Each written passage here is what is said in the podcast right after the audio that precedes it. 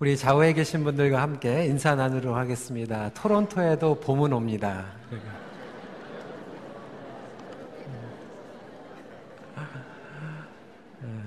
우리 지난 주에는 정말 얼음비로 아, 많은 분들 못 나오셨고 특히 우리 어르신들 많이 못 나오셨는데 아, 저희가 그리웠습니다. 여러분들 아, 진행으로 환영하고요. 오늘은 또 이렇게 봄 날씨로 그러니까 날씨가 너무 변덕스럽습니다. 날씨가 우리가 세상에 살아가면서 상황과도 마찬가지인 것 같아요. 이렇게 변화무쌍하죠. 어, 예측할 수 없는 상황들이 벌어질지라도 하나님의 은혜는 늘 신실하십니다. 우리가 그 은혜를 붙잡고 나아가길 원합니다. 오늘은 아브라함을 통한 모험 11번째 설교로 한 걸음 후퇴, 두 걸음 전진이라고 하는 어, 제목으로 말씀을 전하겠습니다. 하나님께서는 우리의 실패를 통해서도 믿음을 성장시켜 주십니다. 여러분, 전쟁에서도 그런 말이 있죠. 두 걸음 전진을 위해 한 걸음 후퇴하는 전략이 있습니다. 우리의 믿음, 의 성장에서도 동일하게 적용되는 경우가 많이 있죠. 여러분들께서도 비슷한 경험들이 있으실 거예요. 제가 종종 예화로 얘기를 했지만 저는 한국에서 중학교를 졸업하고 캐나다에 오게 됐습니다. 어, 영어가 잘 안 되는 상태에서 이제 9학년부터 시작을 하다 보니까 굉장히 고생을 했습니다. 9학년 시작해서요. 9학년 이제 ESL, Grade 10 ESL, Grade 11, Grade 12 ESL까지 다 마치고 나서 다시 9학년 영어로 돌아가가지고 9학년, 10학년, 11학년, 12학년 하고 그때는 13학년까지 있었습니다. 그래서 13학년까지 하면서 너무나도 방황이 되고 또 힘든 그러한 시간들을 겪어야만 했습니다. 그때는 저에게 꿈에도 소원이 영어, 영어로 얘기하면 좋겠다. 그런데 그 어려운 시간들을 겪으면서 하나님께서는 저에게 성장을 허락해 주셨고 저에게는 결국 영어 목회를 20년 동안 하는 그러한 놀라운 축복을 저에게 허락해 주셨고 큰빛교회에서 영어 목회를 하다가 이렇게 KM과 EM을 함께 또 목회를 할 수 있는 아, 그러한 놀라운 아, 기회와 축복을 저에게 허락해 주셨습니다. 성경에서도 인물들을 보면 뭐 베드로나 제자들 아, 그리고 또 사도 바울과 같아도 그들이 신앙생활 가운데에서 넘어지고 한 발자국 후퇴한 것 같지만 하나님께서는 오히려 그 후퇴를 통하여서 그들에게 뼈저른 레슨을 허락해 주시고 그것을 통하여서 믿음의 두 걸음 전진케 하는 놀라운 역사를 행하신 것을 우리는 보게 됩니다. 존 맥스웰은 실패를 딛고 전진하라라고 하는 책에서 이렇게 얘기하고 있습니다. 보통에 머무르는 사람들과 성공하는 사람들의 차이점은 실패에 대한 인식과 반응이다. 여기에서 이야기하고 있는 것은 세상에 있는 모든 사람들이 실패를 하고 넘어지지만 보통에 머무르는 사람들과 하나님의 축복을 경험하는 사람들의 다른 점은 뭐냐면 우리가 이 실패를 통하여서도 전진할 수 있느냐 없느냐를 이야기하고 있습니다. 그래서 영어로는 제목이 참 재밌습니다. Failing forward라고 얘기하고 있어요. 우리가 똑같이 fail을 하는데 어떤 사람들은 failing forward를 하고 어떤 사람들은 failing backward를 한다라고 하는 것이죠. 저와 여러분들은 failing forward 할 수 있는 하나님의 은혜가 임하기를 간절히 소원합니다. 아브라함과 아비멜렉과의 관계가 그러했어요. 원래 2주 전에 저희가 창세기 20장을 통해서 아브라함과 아비멜렉에 대한 설교를 해야 되는데 건너뛰었습니다. 그래서 오늘 이 21장 후반기를 얘기하면서 20장의 내용까지 함께 포함해서 말씀을 나누도록 하겠습니다. 여러분, 예, 하나님을 따른 이 아브라함이 정말 수십 년 동안을 하나님을 따랐기 때문에 이제는 더 성숙한 믿음을 가지고 나아가야 되는데도 불구하고 20장을 보면 또 다시 죄를 짓고 넘어지는 장면이 기록되어 있습니다.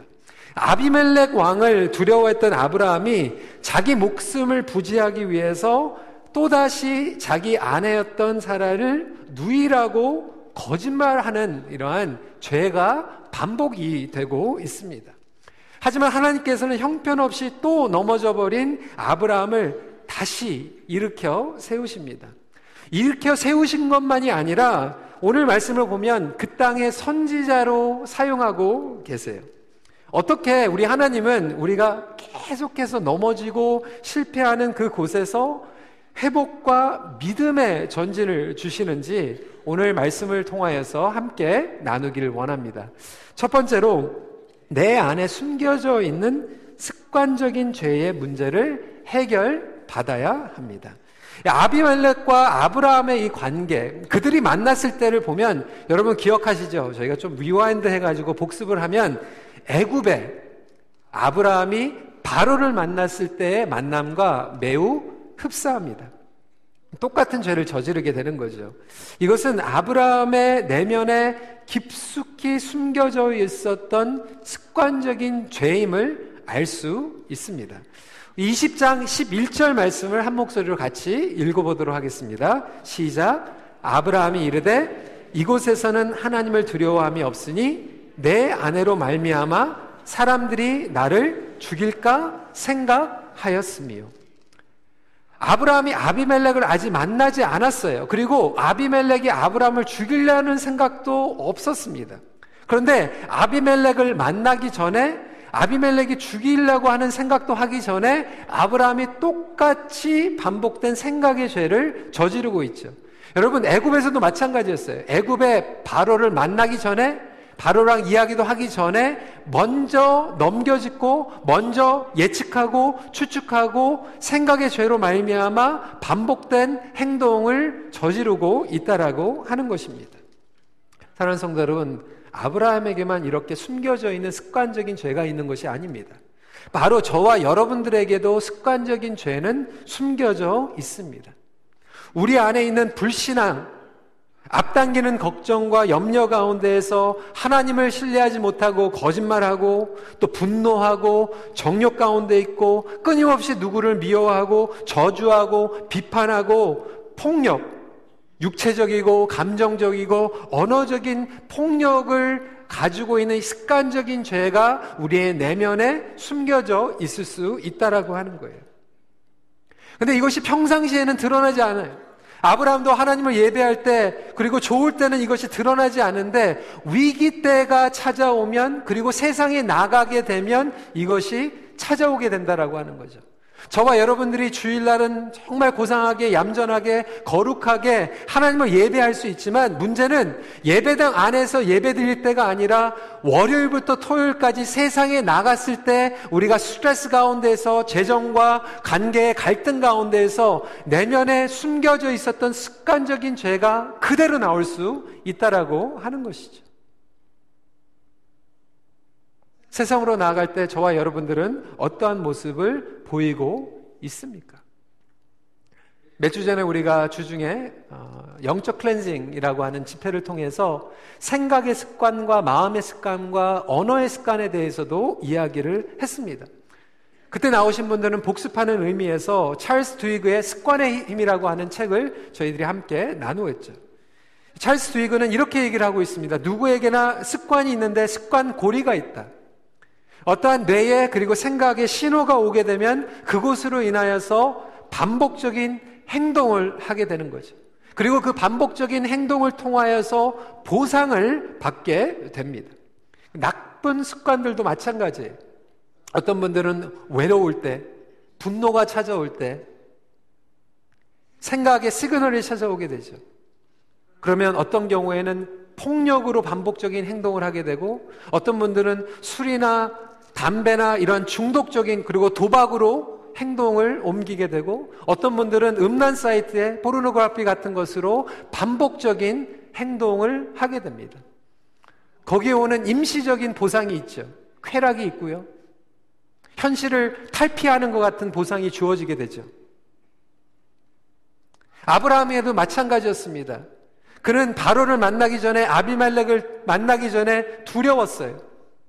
그의 생각 가운데는 넘겨짓고 하나님은 왜곡되고 하나님께서는 그를 보호해 주지 못할 것이라고 하는 생각을 하게 되고 반복적인 행동으로 거짓말을 하게 됩니다. 그것으로 보상을 받는 것은 무엇이죠? 그 순간의 위험을 모면합니다. 목숨을 부지합니다. 이렇게 반복적인 습관의 죄로 말미암아 그는 그가 너무나도 사랑하고 지켜야 될 사라를 넘겨버리는 그러한 죄를 짓게 되는 거죠. 사랑하는 성도 여러분, 저와 여러분들에게도 숨겨져 있는 습관적인 죄 때문에 혹시 저와 여러분들이 정말로 사랑하고 보호해 줄 사람에게 끊임없이 상처를 주고 있지는 않습니까? 모든 것들이 좋을 때는 우리가 점잖지만 스트레스가 있을 때, 재정적으로 힘들 때, 나에게 분노가 있을 때, 내가 세상에서 인정받지 못할 때 끊임없이 나의 배우자에게 폭력을 가하고 스트레스를 주고 거짓말하고 하나님의 약속을 선포하기보다는 죄에 대한 약속을 선포하고 우리 자녀들에게도 마찬가지예요. 아브라함과 사라가의 관계를 통하여서 성장하고 아껴주고 사랑해주고 성숙해야 되는 관계에도 불구하고 끊임없이 이 습관적인 죄의 사이클이 반복되고 있다라고 하는 거예요. 혹시 우리 안에서도 내가 부모로서 끊임없이 똑같은 죄를 우리 자녀들에게 그들을 축복하기보다는 저주하고 하나님의 약속을 선포하기보다는 세상에 있는 것들을 계속해서 주입시키는 그러한 습관적인 죄를 우리가 저지르고 있지는 않은 거예요. 실패뿐만이 아니라 이 습관적인 죄들 때문에 벗어나지 못하면서 끊임없이 우리는 똑같은 자리에 스떡되어 있다라고 하는 거예요. 하나님을 믿고 신앙생활을 한다라고 하면서 10년이 지나고 20년이 지났는데도 어떤 분들은 아직도 그 생각의 습관을 벗어내지 못하고 있어요. 여전히 부정적으로 생각하고, 여전히 하나님을 신뢰하지 못하고, 여전히 안 좋은 것들만 생각하는 그 가운데에서 그 습관적인 죄가 우리의 삶에 우리를 노예로 만들고 있다라고 하는 것이죠. 하나님께서는 이번에 그냥 넘어가지 않으십니다. 아브라함의 죄를 들춰내셨어요. 하나님의 개입이 일어나십니다. 왜지요? 하나님께서 아브라함을 부르신 것은 그를 사랑하시고 보호하시는 것으로 끝나는 것이 아니라 아브라함아, 너는 이 땅의 선지자야. 너는 이 땅에 나의 빛과 소금의 직분을 다해야 되는데 너 혼자 살기 위해서 너의 아내도 넘기고 너 혼자를 지키기 위해서 거짓말하는 너의 모습을 보니까 하나님께서는 더 이상 참으시는 것이 아니라 그것을 들춰내십니다. 왜 그랬을까요? 그를 창피 주기 위해서 아니에요. 그를 회복시켜 주시기 위함이었습니다. 성도 여러분, 에베소서 4장 22절은 우리에게 이렇게 말씀합니다. 너희는 유혹의 욕심을 따라 썩어져가는 구습을 따르는 옛 사람을 벗어 버리고.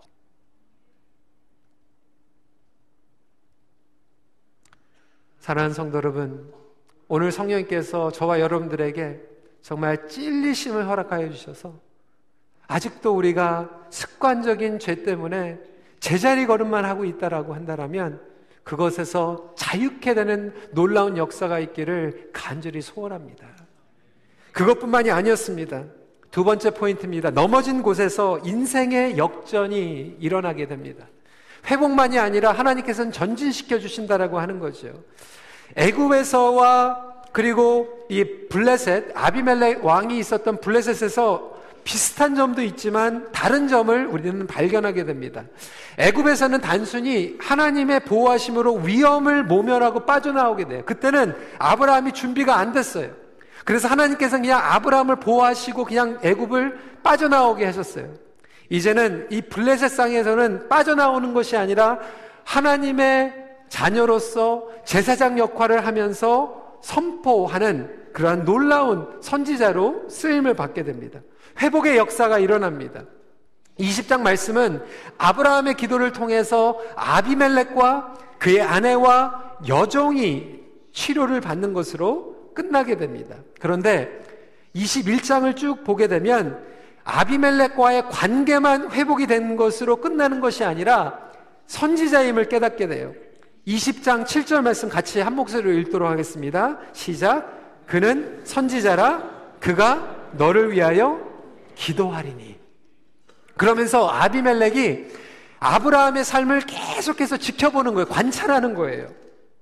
관찰하다 보니까 아브라함의 삶을 통하여서 아, 하나님께서 그와 함께 하시는구나라는 것을 발견하게 됩니다. 그래서 21장 22절은 이렇게 시작을 합니다. 그때에 아비멜렉과 그 군대 장관 비골이 아브라함에게 말하여 이르되 내가 무슨 일을 하든지 하나님이 너와 함께 계시도다. 사랑하는 성도 여러분, 이러한 축복이 저와 여러분들의 삶 가운데서 임하길 간절히 소원합니다. 블레셋 왕의 아비멜렉이 아브라함의 삶을 잘 관찰하다 보니까 하나님이 함께 하시는 거예요. 우리가 교회 안에서만 이런 얘기를 듣는 것이 아니라 저와 여러분들이 블레셋에서 살아가면서 여러분들의 버스가 여러분들이 일하는 사람들이 여러분들과 함께 생활하는 가족들이 보니까 아, 이분과 하나님이 함께 하시는구나. 하나님의 임재와 하나님의 영광이 이분의 삶을 통하여서 일어나는구나 하는 극적인 인생의 역전과 상황의 역전이 벌어지게 된다라고 하는 거예요. 이것이 바로 하나님의 은혜인 줄 믿으시기 바랍니다. 하나님의 은혜는 우리를 그냥 보호해 주시고 빠져나가게 하는 것이 아니라 우리가 힘들고 실패했고 죄진 곳에서 일어나서 그곳에서 왕과 같은 제사장의 직분을 감당하게 하신다라고 하는 거예요. 로마서 5장 20절은 이렇게 선포하고 있습니다. 율법이 들어온 것은 범죄를 더하게 하려 함이라 그러나 죄가 더한 곳에 은혜가 더욱 넘쳤나니. 여러분 죄를 더 많이 지라는 게 아니에요. 은혜를 경험하기 위해서 죄를 지라는 내용이 아니라 하나님의 은혜는 우리로 말미암아 죄로 인하여 넘어진 곳에서도 회복시키는 놀라운 엄청난 은혜와 능력을 가지고 있다라고 하는 거예요. 그렇기 때문에 여러분 넘어진 곳이라도 포기하지 마십시오. 자신을 비하하지 마세요. 여러분 넘어진 관계도 하나님께서는 사용하실 수 있으십니다. 제가 상담을 하면서 어떤 부부들은요 정말 위기에 모든 공동체 안에서 다 아는 그 위기의 관계에 있었어요. 근데 하나님께서 그들을 회복시키시고 그들이 화목게 되는 회복만 주신 것이 아니라 이제는 그 부부가 함께 파워 커플로 공동체를 섬기는 거예요. 다른 위기에 처한 가정들을 섬기게 하는 은혜를 주시는 거예요. 우리가 넘어진 직장, 내가 힘들고 내가 창피했기 때문에 무조건 직장을 옮기는 것이 아니라 하나님께서는 우리가 넘어진 곳에서 회복시켜 주셔서 하나님의 놀라운 그 은혜와 능력을 우리를 삶을 통하여서 보여주길 원하신다라고 하는 것이죠. 아니 예전에 관계에서 실패하셨습니까? 여러분들에게도 하나님의 은혜가 임한다라면 다른 사람들의 관계를 회복시킬 수 있는 놀라운 간증의 도구로 그리고 대사로 쓰임 받을 수 있다라고 하는 것입니다. 과연 넘어진 내가 일어설 수 있을 것인가? 하나님은 얼마든지 우리를 들어서 사용하십니다. 진정한 회개를 통하여서 회복을 경험하게 됩니다. 복음은 우리가 한 걸음 후퇴했지만 오히려 그 어려움과 넘어짐을 통하여서 두 걸음 전진하게 만드는 능력을 가지고 있다라고 하는 거예요. 여러분, 율법주의와 체면주의는 그렇게 하지 못합니다. 저는 안타까운 게 바로 그거예요. 제가 미국 교회와 한국 교회를 비교해 보면서 뭐 미국 교회라고 다 건강한 건 아니에요. 미국 교회도 문제가 많아요. 그런데 한 가지 정말로 부러운 게 뭐냐면 미국 교회에서는 넘어진 자들을 나중에는 회복시켜서 다시 일으켜 세워줍니다. 근데 한국 교회에서는 그러질 못해요. 넘어진 자들을 끝까지 그 수치와 창피와 체면 때문에 세워주지를 못해요. 그리고 우리가 따라가 주지도 못해요. 옛날에 있었던 그 죄, 옛날에 있었던 그 과거의 그 실패 때문에 우리는 그 사람들을 신뢰해 주지도 못하고 회복시켜 주지도 못하고 영원히 기회를 주지 못하는 여러분 그건 복음주의가 아니에요. 체면주의예요. 율법주의예요. 과연 저와 여러분들은 복음을 믿고 있는지 아니면 과거에서 수치를 벗어나지 못하는 하나님의 회복을 믿지 못하는 그러한 종교주의에 빠져 있는지 스스로를 다시 한번 점검해 볼 필요가 있지 않겠습니까? 여러분, 복음은요, 수치보다 더 큰 능력을 가지고 있습니다. 창세기 20장 16절에는 이렇게 선포하고 있어요. 사라에게 이르되 내가 은청계를 내 오라비에게 주어서 그곳으로 너와 함께 한 여러 사람 앞에서 내 수치를 가리게 하였노니 내 일이 다 해결됩니다. 여러분, 하나님을 제대로 알지 못하는 아비멜렉도요, 하나님의 능력 가운데 벌벌 떨면서 수치를 덮어줘요. 회복시켜줘요.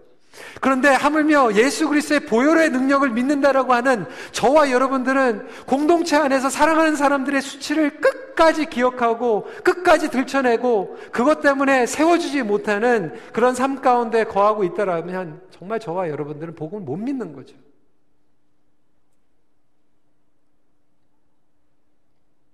누구나 후퇴할 수 있어요. 하지만 하나님의 은혜는 예수 그리스도를 믿는 사람들을 핍박했던 사울과 같은 사람도 이방인의 사도로 두 발자국, 세 발자국 전진케 하는 놀라운 능력을 우리에게 부어주십니다. 그렇다면 저와 여러분들이 넘어진 그곳에서 위바운드 해서 하나님의 전진을 경험할 수 있기를 간절히 도전합니다. 왜 그렇습니까? 저와 여러분들을 살리기 위해서 맞습니다. 하지만 더 궁극적인 목적이 있어요. 하나님의 놀라운 능력을 선포하기 위해서. 마지막 포인트입니다. 여러분 이것은 진리입니다. 하나님 나라의 권세가 이 땅의 권세를 이깁니다. 여러분 계속해서 본문을 보시면 아비멜렉의 종들이 아브라함의 우물을 빼앗은 사건이 기록이 되어 있어요. 25절 말씀 한 목소리 읽도록 하겠습니다. 시작. 아비멜렉의 종들이 아브라함의 우물을 빼앗은 일에 관하여 아브라함이 아비멜렉을 책망하되 이 우물 사건은 우리가 그냥 쉽게 넘어갈 수 있는 문제가 아니에요. 왜냐하면 이 우물은 단순히 재산 영역이 아니에요. 우물은 그 당시에 생명의 근원지였습니다. 이번에도 말라위에 갔더니요. 2018년도인데도 선교사님들하고 방문을 하다 보니까 선교지에 가장 먼저 선교사님들이 하는 게 뭐냐면 우물을 파야 돼. 물이 없던지 물이 오염이 되어 있는 곳에 물이 제대로 있어야지 사람들이 모이기 시작하고 사람들이 살기 시작하고 그곳에 예배터가 생기기 시작한다라고 하는 것이죠. 단순히 여기에서 아비멜렉과 아브라함이 땅 싸움 하는 것이 아니라 지금 하나님의 나라가 선포가 되고 생명의 근원지가 될 이 전진 기지에 놀라운 사건이 일어나고 있는 거예요. 그런데 그 땅에 아비멜렉의 신하들이 자기들의 힘을 남용해 가지고 아브라함이 힘들게 파놓은 우물을 빼앗은 사건이 기록되어 있는 거예요. 근데 여러분 이미요 아비멜렉은 창세기 20장 때 경험을 했어요. 아브라함을 잘못 건드리면 망한다. 아브라함을 무서워한 게 아니라 아브라함 뒤에 있는 아브라함을 통해서 역사하시는 하나님에 대한 두려움이 20장에서 생기기 시작한 거예요. 그러니까 하나님을 두려워하고 하나님의 권세를 두려워하다 보니까 이제는 아비멜렉이 자기 신하들이 권력을 남용해가지고 우물을 빼앗았다고 하는 소식을 듣고 가서 왕이 별 볼 일 없는 아브라함에 가가지고 지금 막 빌고 있어요. 미안하다고. 나 몰랐다고. 내가 알았으면 그런 일이 절대로 없었을 텐데 아브라함아 미안하다고 지금 벌벌벌 떨면서 얘기를 하고 있는 거예요. 여러분 이게 어떻게 가능합니까? 그런데 아브라함이 거기에서 한 숟가락 더 떠가지고 아비멜렉을 책망하고 있어요. 20장과 21장에 놀라운 변화가 일어난 거예요. 20장에는 아비멜렉을 만나기 전부터 무서워가지고 자기 목숨 하나 구하려고 자기 아내를 거짓말해서 넘기는 아브라함이 이제는 담대하게 아비멜렉을 혼내고 있어요. 굉장히 서피시했던 사람이 지금은 하나님의 나라를 선포하면서 하나님의 영광을 위해서 선지자의 역할을 하고 있어요. 영어로 얘기하면 deceiving 했던 사람이 이제는 declaring 하는 사람으로 바뀐 거예요. 믿음의 전진이 일어난 거 아니, 아니겠습니까? 그렇게 치사하고 비굴했던 아브라함이 이제는 아비말렉을 향하여서 하나님의 말씀을 전하고 있고 그를 책망하고 있어요. 그 우물을 통하여서 하나님의 나라의 확장의 도구로 쓰임을 받고 있습니다. 사랑하는 성도 여러분, 바로 이것이 하나님의 권세인 줄 믿으시기 바랍니다. 여러분, 이것이 바로 교회의 능력이에요. 교회 공동체라고 하는 것은 세상이 감당할 수 없는 하나님의 권세를 선포하는 공동체임을 믿으시기 바랍니다. 이것이 바로 교회의 역할이에요. 여러분 예전에 100년 전에 3.1 운동이 있었을 때 우리 박재훈 목사님을 통해서 제가 들었지만 기독교 인구가 2%도 안 됐어요. 하지만 우리의 선조들과 믿음의 조상들은 담대했어요. 하나님의 권세를 믿었어요. 하나님의 권세가 부정적인 권세보다 더 놀랍다라고 하는 것을 믿었어요. 담대하게 선포했어요. 그들의 목숨을 걸었어요. 오늘날은 어떻습니까? 한국에서 국가 조, 찬 기도해야 하는데 목회자라고 하는 분들은 오히려 위정자들이나 지도자들 눈치 보면서 할 말 제대로 못하고 있고 정권이 바뀔 때마다 말 바꾸고 근데 오히려 교회를 다니지 않는 대통령은 성령 구절 인용하면서 하나님 말씀을 선포하고 있고 거꾸로 된 거 아닙니까?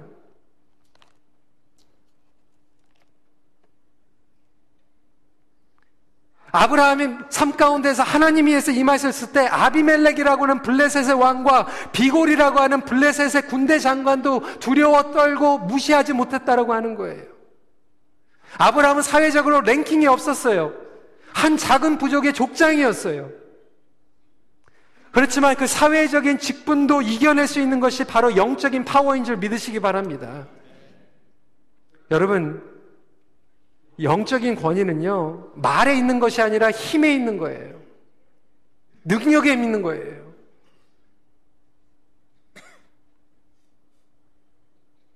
고린도전서 4장 20절 말씀입니다. 하나님 나라는 말에 있지 아니하고 오직 능력에 있습니다. 우리가 직장에서 말단 직원이라도 아니 시간당 페이를 받는 사람이라고 할지라도 내가 과거에 이런 사람이었는데 내가 이런 교육을 받았는데 말로 하는 게 아니라 능력에서 드러나는 거예요. 정말 그 사람에게 그리스도인의 복음의 파워가 있는가 그걸 지켜보면 아는 거예요. 세상 사람들도 아는 거예요.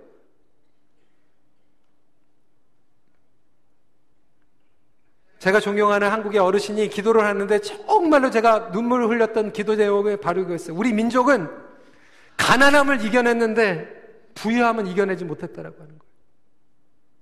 얼마나 공감이 되는지 몰라. 우리 민족은 가난함을 이겨냈는데 부유함을 못 이겨냈어요. 세상의 파워를 못 이겨내요.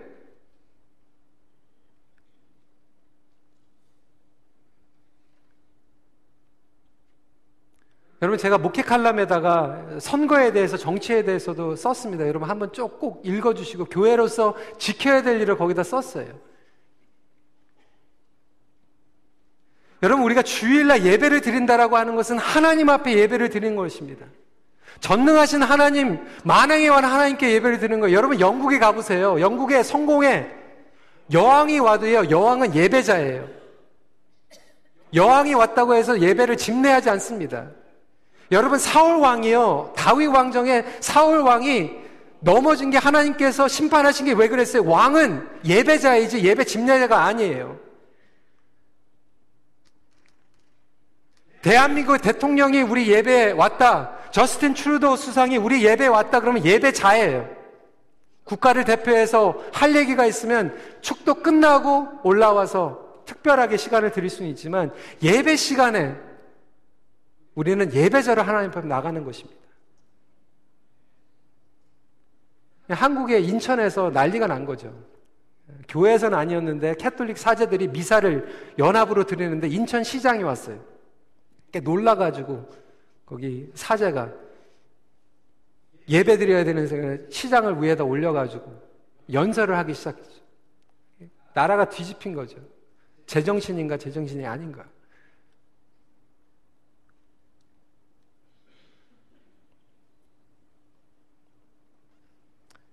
여러분 우리가 하나님 앞에 예배를 드린다라고 하는 것은 이 세상의 권세, 세상의 지위를 가지고 있는 사람들도 하나님 앞에서는 무릎 꿇고 경건한 예배자로 주님 앞에 나오는 것을 믿는 것입니다.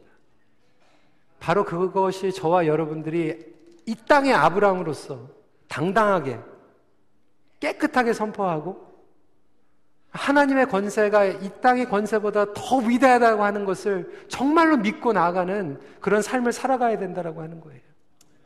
오히려 세상 사람들은 하나님을 두려워하고 교회를 두려워하고 교회에 와가지고 벌벌 떠는데 우리가 왜 하나님 앞에 경배하지 못하고 왜 세상 사람들 두려워하면서 살아갑니까? 제가 이번에 일본의 순교지에 대한 얘기를 들으면서 사무라이들이 그 기독교 복음을 전하는 사람들을 막 칼로 죽여 핍박하고 예수 부인하라고 그러고 부인하지 않으면 막 칼로 잘라가지고 묻는데, 땅에다가 묻는데, 부활을 믿어가지고, 한 군데다 묻는 게 아니라 그냥 따로따로, 팔, 팔은 저쪽에, 다리는 저쪽에. 왜? 핍박을 하면서도 부활이 두려웠던 거예요. 안 믿는 사람들도 이렇게 부활을 두려워하는데 우리는 교회 안에서 부활을 못 믿고 세상을 두려워하고 여러분 아브라함이요 잘나서가 아니라 하나님의 권세를 붙잡다 보니까 너무나도 정정당당하게 27절 28절 말씀입니다. 아브라함이 양과 소를 가져다가 아비멜렉에게 주고 두 사람이 서로 언약을 세우느라 아브라함이 일곱 암양 새끼를 따로 놓으니 이제는 정정당당하게 깨끗하게 계약을 하고 있어요. 공짜로 받는 거 사양해. 여러분 교회는요 대충 은혜로 공짜로 넘어가는 게 아니라 정정당당하게 아브라함이 그렇게 하니까 아비멜렉이 그냥 기겁을 하는 거죠. 왜 주냐고 그냥 가져가라고. 근데 아브라함은요 그렇게 생각하지 않습니다. 값을 지불합니다. 그리고 그것을 부엘세바라고 하고 맹세와 약속을 하게 되죠. 31절 말씀입니다. 두 사람이 거기서 서로 맹세하였으므로 그것을 부엘세바라 이름하였더라. 부엘세바라고 하는 뜻은 맹세의 우물, 그리고 또 일곱의 우물이라고 하는 뜻을 가지고 있어요. 일곱의 암양 새끼를 지불하고 받은 하나님의 약속의 땅. 여러분, 하나님께서 우리를 창조하셨어요. 너는 내 거야. 그냥 회복시키시면 되는데 하나님께서는 공짜로 우리를 회복시키신 것이 아니라 예수 그리스도를 이 땅에 보내주시고 그의 죽으심으로 말미암아 우리와 맹세를 거셨어요. 너는 내 거야. 블레셋에 있는 사람들이 그 부엘세베라고 하는 우물을 보면서 그 우물은 공짜로 얻은 것이 아니라 값을 지불하고 하나님의 영역이다. 하나님의 맹세의 우물이라고 하는 것을 계속해서 기억했다라고 하는 거예요. 마찬가지로 저와 여러분들의 부엘세바는 어디입니까? 주일날 예배드리는 곳이 부엘세바의 우물이 아니라 저와 여러분들의 삶의 터전에 갔을 때 부엘세바의 역사가 일어나길 간절히 소원합니다. 그래서 블레셋에 있는 사람들이 여러분들과 저의 삶을 보면서 그 우물가의 맛을 보면서 아, 저 사람들이야말로 하나님께서 값을 지불하신 하나님의 맹세가 묻어나 있는 생명수이구나. 개인적인 땅을 얻는 것이 아니라 그들의 자녀들을 통하여서 하나님의 나라가 확장이 되기 시작합니다. 하나님의 주권과 하나님의 통치와 하나님의 임재가 드러나는 영적인 확장이 일어나게 되는 것이죠. 여러분, 아비멜렉 세상의 권세가 두려워하는 그런 삶을 저와 여러분들이 살아간다라면 얼마나 하나님께서 기뻐하실까요? 우리가 세상을 두려워하는 것이 아니라 세상에 우리를 두려워하는 삶. 너무나도 많은 그리스도인들이 아직도 세상을 두려워하면서 어설프게 세상을 따라다녀요. 어설프게 세상 흉내내면서 살아가다 보니까 세상이 우리를 두려워하는 게 아니라 우습게 보고 무시하는 거예요.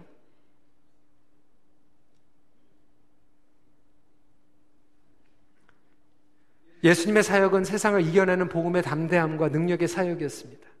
제자들도 그 실패의 자리에서 일어나 세상의 복음을 가지고 전진했습니다. 이것이 바로 하나님의 믿음이에요.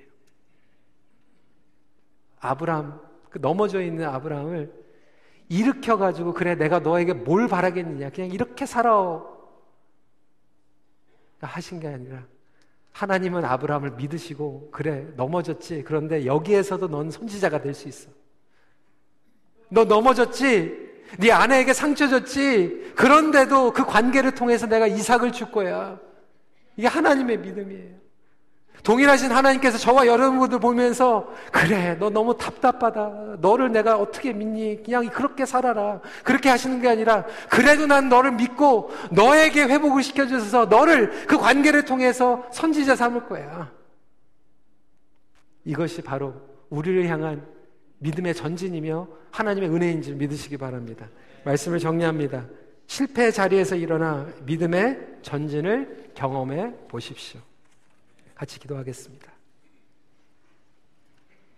시간에 조용히 눈을 감으시고 성도 여러분 혹시 저와 여러분들이 아직도 우리 안에 숨겨져 있는 습관적인 죄 때문에 제자리 걸음만 하면서 10년, 20년 평생을 마무리한다라면 얼마나 가슴 아픈 일입니까? 이 시간에 조용히 눈을 감고 기도할 때 성령님 나의 숨겨져 있는 내면의 습관적인 죄들이 오늘 좀 드러나게 해주세요. 그렇게 한번 기도해 보면 어떨까요? 평상시에는 괜찮은 것 같다가도 재정적인 압박이 오고 관계에서 갈등이 찾아오면 또 똑같이 상처 주고 똑같이 불신앙으로 미워하고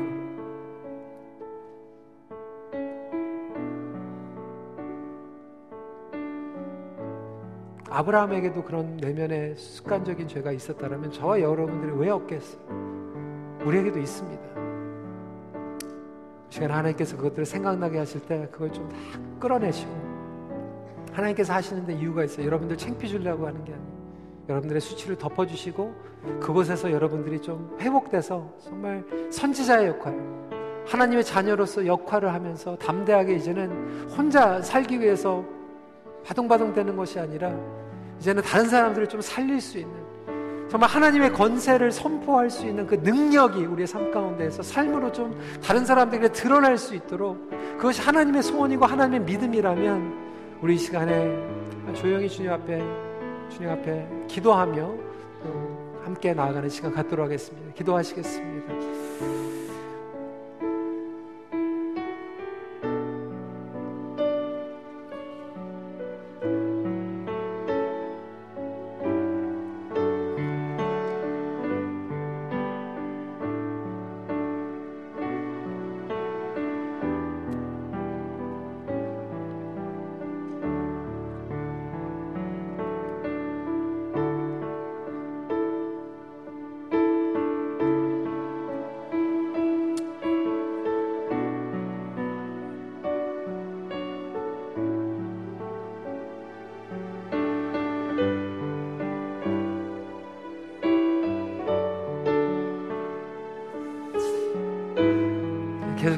기도하시면서 혹시 우리가 아브라함이 정말 살아가고 잘 살다가도 좀 어려우면 사라에게 상처 주고 거짓말하고 자기 먼저 챙길 것처럼 혹시 우리가 사랑하는 공동체나 우리 아내, 우리 남편, 우리 자녀들에게 똑같이 위기 때마다 어려울 때마다 상처를 주지는 않았는지 생각해 보면서 좀 하나님 앞에 용서를 구하고요. 그 관계에 하나님의 은혜 가운데 좀 회복이 일어나서 놀라운 하나님 나라의 능력이 드러날 수 있도록 우리 시간에 집중적으로 다시 한번 기도하는 시간 갖도록 하겠습니다. 기도하시겠습니다.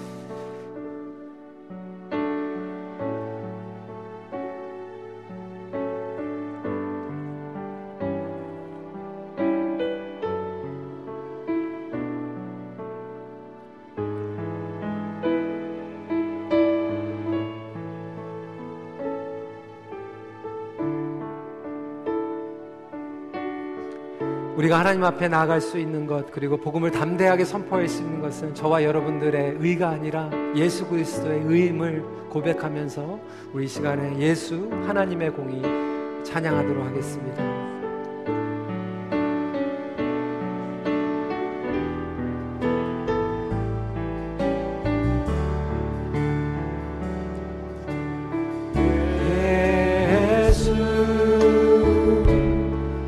재